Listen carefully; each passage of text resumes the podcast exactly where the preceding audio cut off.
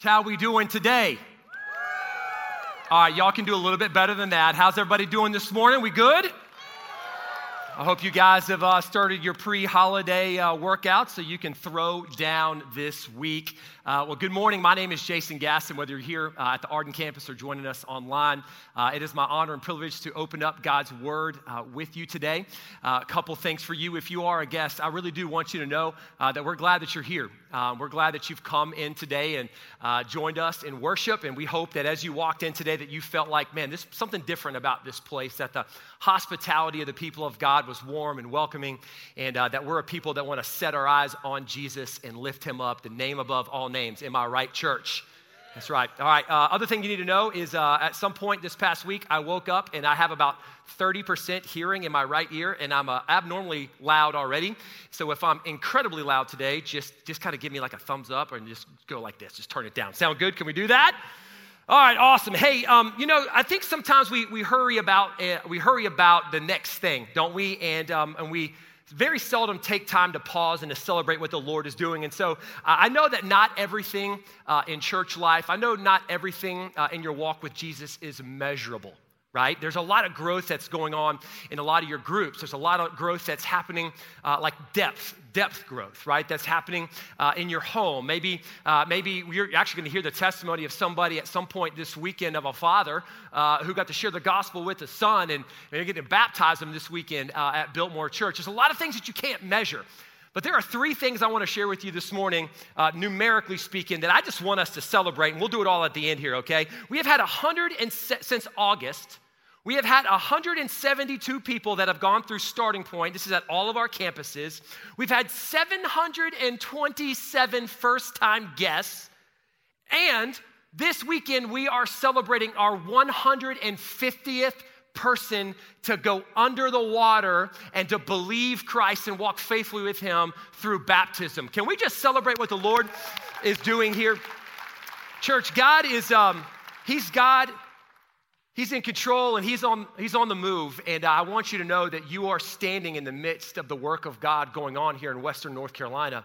And uh, it's more than just what happens in the building on the weekends. It's what happening. It's what's happening in your, your school. Students, I'm hearing testimonies of you. I see pictures of you on your campuses sharing the gospel faithfully in front of your peers. I'm hearing stories about the way that you're going into your workplace and man, you're praying for people that you walk side by side with. And, and you guys have been sharing the gospel with the people in your neighborhood. And you're walking faithfully with people that are struggling. Biltmore Church, the mission of God is not just what's happening within the walls where the church gathers, it's happening through the people of God as the church scatters throughout the week, and you are living out God's mission here in Western North Carolina. So thank you so much for your faithfulness in the way that you love Jesus and love others. If you have your Bible, and I hope that you do, we're going to be in the book of Hebrews today, chapter 12. We're going to be in the first three verses. So you can go ahead and open them up to Hebrews chapter 12, verses 1 through 3. Now, beginning in the 17th century and, uh, and carrying on much throughout the 18th and even early into the 19th century, the American spirit of an, an adventure and exploration was at its height. As, as men and women were saddling up, they were going in and they were exploring parts of our world, our nation, as we would one day call it, that had yet to be explored places that no Westerner had ever been. It was also known as the American frontier. And it was expanding on the wings, on the backs, on the legs, on the hearts, on the, the people who were ambitious. They were people that embodied courage, they were people that embodied risk. Now, one of those early explorers was a man by the name of John Wesley Powell. Now, John Wesley Powell um, loved nature, he loved the created world. Not only did he love nature, not only did he love the things of the world, but he also loved people. And one of his driving passions was to take his love for the created world and his love to teach it to people and combine it in a classroom and one day become a teacher. And one day he would realize that dream and he found himself in this sleepy little corner of America teaching creation to people. Now, news of a civil war was breaking out in 1861. And so Powell heeds the call. He leaves the classroom and he joins the Union Army, where he becomes a second lieutenant. That's 1861. Just a few months later in 1862, Powell finds himself on the battlefield at the Battle of Shiloh in western Tennessee. Now, as Powell finds himself on the battlefield, he is actually struck in the right forearm with a bullet, and it shatters, literally shatters every bone in his right arm. Ow. So, a few days later, Powell actually has his right arm amputated. Powell finally gets out of the army and he's trying to figure out his way in life again. And he hears about all these people that have gone before and they've explored the great unknown. There was one place, however, that was still a mystery in the American frontier the Colorado River going through the Grand Canyon. Powell decides that he's going to sign up and he's going to lead the expedition down the Colorado River through the Grand Canyon. It was what many considered to be the last great unknown. So he begins the process of assembling a team. The team would be consisted of 10 men, a ragtag group from all walks of life. All right? And they would journey down a river in clunky wooden boats. Y'all, we're talking about the 1800s, okay? We're not talking about a guy in the back who's rafted down the river before. He knows every nook and every cranny of the river and this beautiful raft that the team could lift up above their heads. We're talking about thousands of pounds of wood down a river that no one has yet explored. Powell, in his journal, which would later be turned into a book called Down the Great Unknown, says the following as this group of 10 assemble on the shore and begin their journey down the Colorado River. We are now ready to start our way down the great unknown. We have but a month's rations remaining. The flour has been resifted through the mosquito net. Sounds fun. The spoiled bacon has been dried and the worst of it boiled. The few pounds of dried apples have been spread in the sun. The sugar has all melted and gone its way down the river. But we do have a large sack of coffee, and all of God's people said, Amen. There we go. We are now three quarters of a mile in the depths of the earth. The great river shrinks into insignificance as it dashes its angry waves against the walls and cliffs that rise to the world above. We have an unknown distance yet to run, an unknown river yet to explore. What falls there are, we know not. What rocks beset the channel, we know not. What walls rise over the river, we know not. And then he concludes by saying this Oh, well. Oh, well. Now, Rewind a, a, few months earlier before these men assemble and get in the boat and head down the river. Imagine the recruiting pitch from John Wesley Powell. Guys, this is going to be great. All right, here's what's going to happen. They're going to write about you in the history books. Your name's going to be all over every newspaper in our growing nation. And the guys are like, let's go. They're jacked up. They're going to be famous. They're going to be known, and they are ready to embody courage and risk. They are ready to go. It sounds incredible, right? They're like, Where do we sign up, John? JWP, we're in it with you, baby. Let's go. Saddle up. We're ready to go. We got a trail to blaze. But then, in the moment at the foot of the river, all of that hype sounds so great it sounds so incredible. They're going to write about you. They're going to talk about you in 2021 from the stage at Biltmore Church in the booming metropolis of Arden, North Carolina. And then you find yourselves on the shore, and all of a sudden you hear the class five rapids pounding against the rocks. You see the angry waves rising over the channel, and you start to think to yourself, hold up. I don't think I signed up for this right? I'm not sure that I'm really, really ready to, to go into this adventure with you. When you come to the book of Hebrews, chapter 12, you actually see the followers of Jesus are in the same place. They were passionately following Christ. They had put their yes on the table and they had started off strong. They were running with endurance. They were excited about life. But as they started to run their race, they started to drop like flies. Why? Well, because the the, the followers of Jesus in the book of Hebrews weren't sure what was lying ahead of them.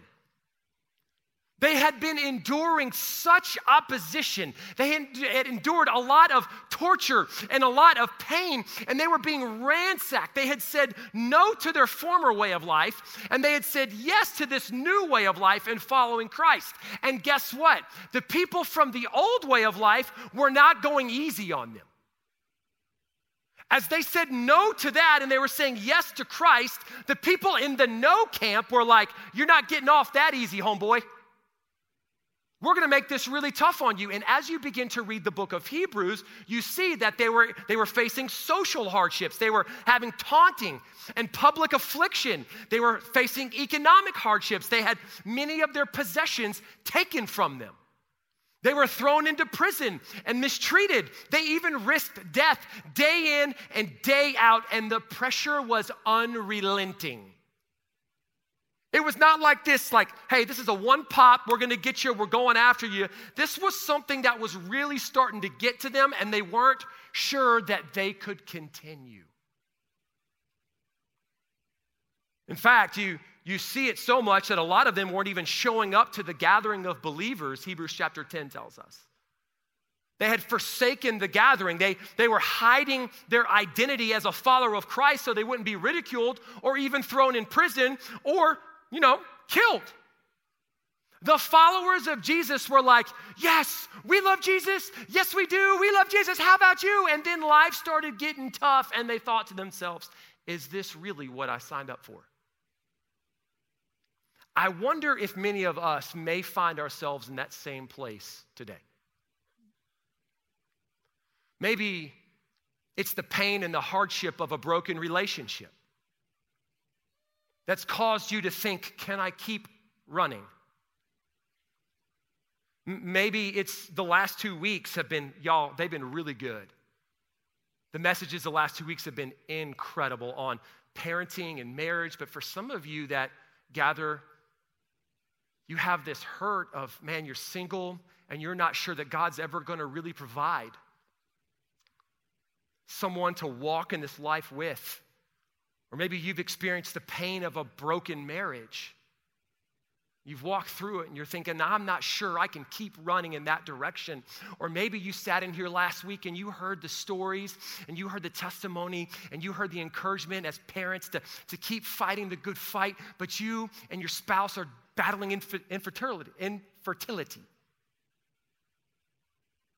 Maybe you've experienced the death of a child and man, this just gotten really, really tough. Or maybe you've experienced pain and suffering. Maybe you're enduring it yourself, or maybe you're walking with someone in your life and it's just getting really, really hard. Or maybe you're a parent and you got kids and you showed up today and you got here with like a minute and seven seconds left to spare, and you're just lucky your kids have pants on. You're like, walking with Jesus was supposed to be easy. It was all like Paul David Tripp, uh, like more, new morning, new mercies, cup of coffee, watching the leaves change out the window, but you're not even sure you have 30 seconds in your day to breathe. And then finally, when you put your kids to bed, you're like, oh, I just want to clunk out on the couch and go to sleep. Yo, life is hard, is it not? Am I preaching to anybody in here today? Life is hard, and it is hard for the follower of Jesus. It's not easy. And that's why the writer of Hebrews is writing to them. He's saying, listen, the race is a long. It's not a sprint, it's a marathon. Stay the course, endure, keep your eyes on Christ. Don't give up because Jesus is worth it. Jesus is better than anything else. Today, as we look at the book of Hebrews, chapter 12, we're going to look at a faith that endures. And we're going to look at the key ingredients that God gives us to jump in with the attitude of a we don't know what lies ahead, but oh well mentality. So, Hebrews chapter 12, verse 1. If you don't have your Bible, it'll be on the screen for you. Hebrews 12, verse 1. Therefore, since we have such a large cloud of witnesses surrounding us, let us lay aside every hindrance and the sin that so easily ensnares us and let us run with endurance the race that lies before us, Keeping our eyes on Jesus. If you underline things in your Bible, underline that sentence. Keeping our eyes on Jesus, the pioneer and perfecter of our faith, for the joy that lay before him, he endured the cross, despising the shame, and sat down at the right hand of the throne of God. For considered him who endured such hostility from sinners against himself, so that you won't grow weary and give up. Three things I want you to see today about a faith that endures. You want to finish? You want to finish your race? Here's a couple key things to remember today that the writer of Hebrews gives the audience, and I believe he gives to us as well. Number one, you do not run alone. You don't run alone. Therefore, he says, since we also have such a large cloud of witnesses surrounding us. Now, to get a full picture of this, okay, you got to press rewind. When you see the word therefore, you got to go backwards. You got to press rewind. You got to see why why this is in this place. And so what I'm to do is I'm to rewind you back to chapter 10 to maybe help you understand how we got to chapter 12. When you go back to chapter 10, you see this summation, okay? The book of Hebrews is walking you through how Jesus is the one that the Old Testament has been pointing to. And when you get here in Hebrews chapter 10, you see this, this, uh, this truth that God had set up in the system for the people of God a priest that would go in on behalf of the people and make sacrifices for them. But he says in Hebrews chapter 10, their sacrifice could not take away the sins of people. Then he says, So what do you do now? You're stuck. You got this system that's set up that can't fully take away the sins of people. He says, Ah, but that's where Jesus enters. See, Jesus didn't bring a sacrifice with him to the temple. Jesus, the great high priest, was himself the sacrifice who would lay himself down on the altar on your behalf. He is your hope that will take away the sins of all humanity. He's the one who has paved a way. He says this because now you have access to the throne room of God through Christ, you can hold with hope unswervingly. Did you catch that? You can hold unswervingly to the hope that you profess. And then he ends it in Hebrews chapter 10, verse 39 by saying, Because of that hope of who we have in Christ before God our Father, he says, We are not like those who shrink back and are destroyed. But we are like those who persevere and endure and have faith. Enter Hebrews chapter 11. It's a culmination. It's like the varsity level uh, honor roll, if you will, of all the people, the cloud of witnesses that have gone on before us. Hebrews chapter 11, it's not going to be on your screen, but he goes through this example after example after example of people by faith who saw God do something incredible. By faith, Noah builds an ark. Sounds great, right? He's in the middle of a stinking desert. He was mocked and ridiculed, and then God showed up and showed off. By faith, Abraham leaves his land even though he doesn't know where he's going. By faith, the walls of Jericho fall down. Do y'all remember that story? That God's, God's like plan for the taking down of the walls of Jericho, right? Saddle up with all these great cannons. We're gonna shoot them at the wall. That's how it's going down, right? No, we're gonna march around it. Sounds fun. And then at the end of all those days, guess what we're gonna do? We're gonna yell. And when you yell, guess what? Guess what's gonna happen, God says? The walls are gonna come tumbling down. Yeah, right. I took courage and risk. What middle school boy was the first one to scream at the wall? Somebody along the way walked in faith and believed that God was going to do what he said he would do. By faith, the people leave Egypt and they cross the sea on dry land. By faith, they saw God conquer kingdoms. By faith, they saw God shut the mouths of lions. By faith, they saw the sun stand still. Joshua. By faith, they escaped the fiery furnace. By faith, by faith, by faith, they saw God do the incredible. By the way, I just had lunch about a, a, couple of weeks ago with the pastor of a smaller church down the mountain as you start to get closer to the South Carolina border, and my heart was stirred by this man's faith. He became a pastor at this church three years ago, and he found out there had not been one single person baptized in their church in the five years prior to his coming. So when he walked into that small country church, he looked in the baptistry and he said he made it his prayer closet. Every day he would come in and he would pray in there and he would pray that God would stir the waters again. Again, he prayed for five people. God showed up year one, 15 people got baptized. Year two, more got baptized. Year three, in which he's in right now, he's seeing upwards of 60 people say yes to Jesus and walking in faith through baptism. Y'all, listen, here's the crazy thing that's over half of his congregation. God is doing something incredible. And you can look and you can see where God is shutting the mouths of lions. And you need to be reminded that God is at work at the mountaintop. He is at work and you can see Him working. Oh, oh, oh, oh, oh. But Hebrews chapter 11 gets into another group of people that we like to leave out. By faith, it says some were sawn in two Others were stoned to death.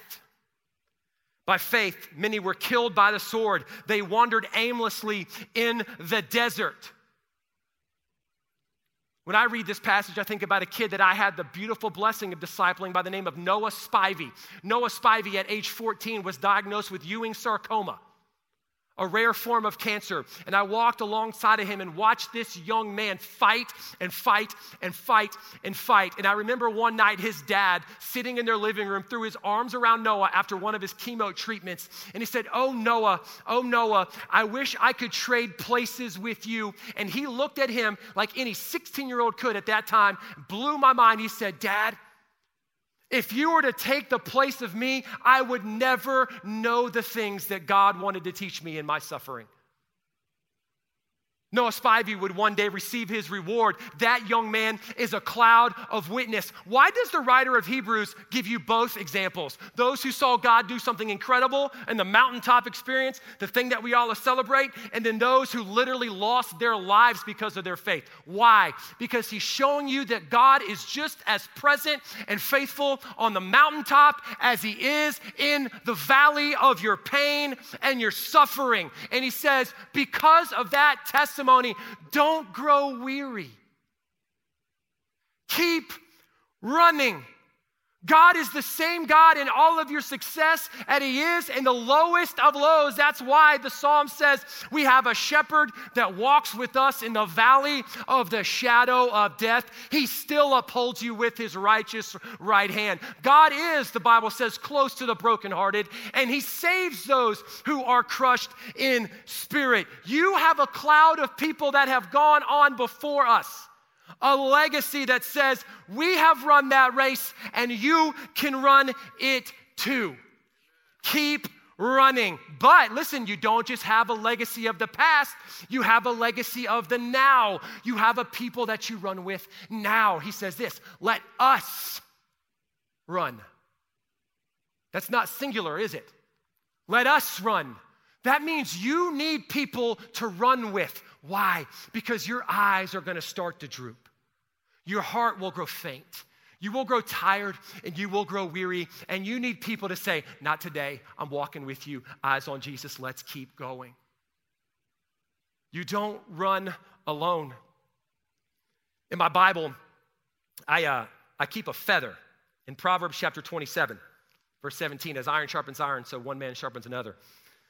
This feather right here, it might be hard for you to see it, but this feather right here was, uh, was from a wood duck that I shot. If you don't like hunting, just tune out for the next 37 seconds, okay? I remember, uh, I remember it pretty vividly. We were calling these ducks in, and we had them coming into the, de- de- the decoys. And at the last minute, two of them just kind of bailed. They said, Something's not right here. We're bailing. We're getting out of here. And the whole thing left. But then, about a minute and a half later, we got one one of them to, to come into the deeks. We got one of them to come into our calls, and he landed right in front of me, coming down, pow, cupped up, drained him. I walked out there, ripped all the feathers off of him. Why? Because it's a reminder that when you fly, when you walk, when you run in isolation, you are dead on the water. You need people in your life to remind you, to show you, to tell you, don't run there. It's not worth it. Don't let your heart grow weary. You have a Redeemer. Keep running. Run with me. I'll run with you. That's what we do. That's what the body of Christ does. We run together. If you're here today and you're running in isolation, I want to tell you that we've got places for you to j- jump in. Maybe it's through a connect group. Y'all, a connect group is not like a this big Bible study. A connect group is supposed to be a place that you're studying the Bible and then also doing life with people. So when you grow weary, you've got people to spur you on towards love and good deeds. You don't run alone. Number two, how you run matters. How you run matters. Look back at the text. He says, Let us lay aside every hindrance and the sin that so easily ensnares us. He gives you two pictures. There's things in your life that hinder you, and then there's sin that ensnares you. The hindrance may not be sin, but it may be something that's keeping you from running faithfully. It may be something that's clinging so closely to you that it could easily become sin. Maybe it's a hobby that you have just gone all in with or all in for, and you've neglected your time with the Lord because of it. I don't know what that is, but there's a hindrance. But then there's the sin that so easily ensnares you. Do you know what a snare is meant for? Your destruction. A snare is not kind. It grabs a hold of its prey, and its, its goal is to not let you go until the predator shows up and destroys its prey. There is sin in our life that is ensnaring you and it is destroying us. It's literally killing your affection for Jesus. It's killing our affection for Jesus. It's killing our desire to be with the body. And it is doing just what it was designed to do to destroy you. He says it's an added weight as you run. Now, imagine that you just turn on the TV. I see all these marathons going on. Imagine you flip on the television, right? And you see you're watching the Boston Marathon. You're like, this is the best of the best of the best. Runners. Here they go. And you see a guy, right? You see a guy come up to the line, guy, girl, doesn't matter, and they got a 60 pound uh, vest on. You're thinking one of two things they're CrossFitters and they're at the wrong race. Or two, there's no shot they finish. No shot that they finish. See, some of us have kept that sin so closely and it's weighing you down. God says, you have to flee it. You have to run from it. You have to throw it off so that you can run. You can feel the freedom that I give you as you walk in this world with your eyes on me. You can feel that you were created to run and to run in that direction. But that sin, that sin is holding you back. Listen, a faith that endures is a faith that is full of repentance. A faith that endures is a faith that is full of repentance. It's shedding weight every single day. The Christian life is a cycle of confession and repentance. Confession and repentance. Confession and repentance. When we hear those two phrases, oftentimes we think it's a negative thing. But the Bible tells us that it's God's kindness towards us that leads us to repentance. Why? So it doesn't keep us in the snare but that so you can walk, no, run in that direction to which He has called you. Listen, the key here is not that you run your life, that you run your race perfectly, it's that you run it faithfully. You're not going to run the race perfectly. Plain and simple. We live in a fallen world. Our hearts cling to things other than Christ. You're not going to run it perfectly, but can you run it faithfully? Yes. The book of Proverbs, chapter 24, verse 16 says this Though a righteous person falls seven times, he will get up, but the wicked will stumble into ruin. I remember hearing this illustration for the first time. I thought, oh my gosh, that's exactly what we're called to be. Imagine you're following somebody who's fallen seven times. Okay, you're walking behind them, they fall flat on their face, and you're like, oh man, I hope they're okay. And then they get back up, you're like, okay, they're fine. And then they start walking, and about 20 steps later, what happens? They fall again. You're like, oh, oh gosh. And then the third time they start walking, they fall. All of a sudden, you're getting at your phone. You're like, this is going on Instagram stories. And then they get back up again and they, they fall again. Four times. They fall again for a fifth time. And then they get on the escalator to go up to the stairs in the mall. And as they're getting off the escalator again, they start walking. They fall a sixth time. And then they fall a seventh time. All of a sudden, you're on the phone calling emergency services because you think that person is not right. That is the picture of the Christian. Not that you don't fall, but that you will fall. And when you fall, you will get back up again and you will keep on running your race. You will keep going. Though you fall, you will get back up because, number three, you have a prize that awaits you. The writer of Hebrews says to fix your focus on the prize, or maybe a better way of saying it is this where you run, where you run matters. Where you run matters. You can't hit what you can't see. Let us run with endurance, he says, the race that lies before us, and keeping our eyes on Jesus, the pioneer and perfecter of our faith. For the joy that lay before him, he endured the cross, despised the shame, and sat down at the right hand of the throne of God. Verse 3 For consider him who endured such hostility from sinners against himself so that you don't grow weary and give up. Do not miss this, okay? Do not miss this. This is so crucial because if you only hear the first two things, you just get religiosity, a doing. You got to get the, the third point to really get the gospel. This is so crucial. The validation of your faith is not the energy in which you run. It is the object that you run towards. The validation of your faith is not the energy and effort that you put forth in running that race. It is the object or the person to whom you run. We become, one theologian said, we become what we behold. And let's be honest, if you're anything like me, you know we behold a lot of junk. I mean, like, I literally just got a, a screen time report before I walked up on this stage. It told me that my time was down by like an hour and 10 minutes this week in front of my little rectangle of doom, is what my family calls it. A whopping four hours and 44 minutes. And when I look at that phone constantly, that glow changes me. It sets off some sort of like chemical inside of my body, some endorphin. It says, I want more, I want more, and I want more. And it changes me for the worse. I begin to throw my weight into it, my hope into it, my identity into it. I worship it. You know, one theologian says this that worship is the natural reflex of the human heart. You're hardwired for it. You're gonna worship someone or something it's natural to you. You will throw your hope, you will throw your weight somewhere. That's why the writer of Hebrews says, Do not be swayed. Hold unswervingly to the hope that you profess because you have one who has run the race before you.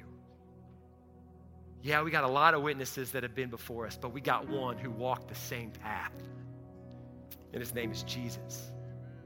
God says, Jesus, He's the only one that your Heavenly Father has said, Your best version of you is found when your eyes are fixed on Him. I have given you every tool, everything that you need in your belt. I've given you my word, I've given you my spirit so that you can walk even in the midst of the chaos. You can walk, you can run on the mountaintop, and you can run to Him in the valley. He is our prize. Look towards Jesus. Eyes on Jesus, EOJ. I'm going to close with this the pioneer and perfecter of our faith. Did you catch that? The pioneer. Meaning, he started the work in you, and guess what? He's gonna finish it. He's the one that went down that river ahead of you. He started it even when you didn't know it was starting. Kathy Van Osdale, seventh grade, my teacher in middle school, prayed over my chair every single day. I had no clue. I had no clue that the Lord was stirring in people's hearts around me to see my heart transformed by the glory of God until one day when I said yes to Jesus and my youth pastor said, You need to go talk to Kathy Van Osdale. I was like, My teacher? He said, Go talk to her. I go tell her that I gave my life to Christ. She weeps. Why?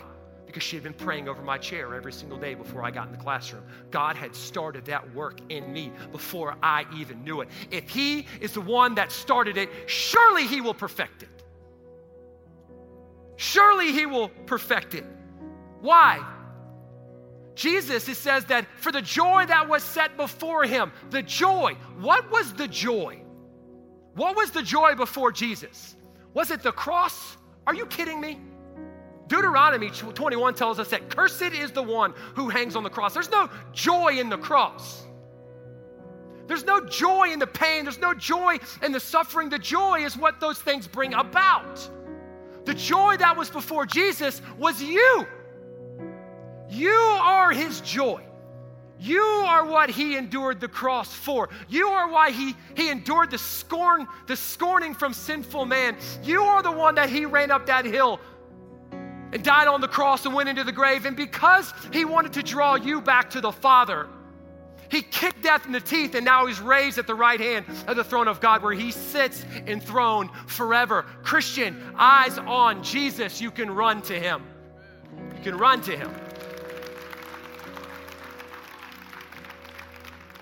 Do you feel unworthy? Look to Jesus. Are you tired and weary? I am. Just being honest, I'm, I'm tired. The counsel that the writer of Hebrews gives to me is to keep running. Look to Jesus. Are you frustrated and angry? Look to Jesus. As we look to Jesus, we have one that endured faithfully to the end. As we look to Jesus, we have a person that we become more like as we walk in his ways. We need a people to run with. We need people to, to call out the things in our lives that we can't see so we can run this race faithfully to the end. He's good. Today, as we close our time, maybe, maybe you just need to come to the altar and pray. Maybe you need to cast your eyes on Him. You can do that during our last song. The altar is always open. You can come and spend time in prayer before the Lord. As we close our time together, I'm going to just read you these words from one of my favorite old hymns. It says, O soul, are you wearied and troubled? No light in the darkness you see. There's light for a look at the Savior, a life more abundant and free. So turn your eyes upon Jesus. Look full in his wonderful face. You know it. And the things of earth will grow strangely dim the light of his glory.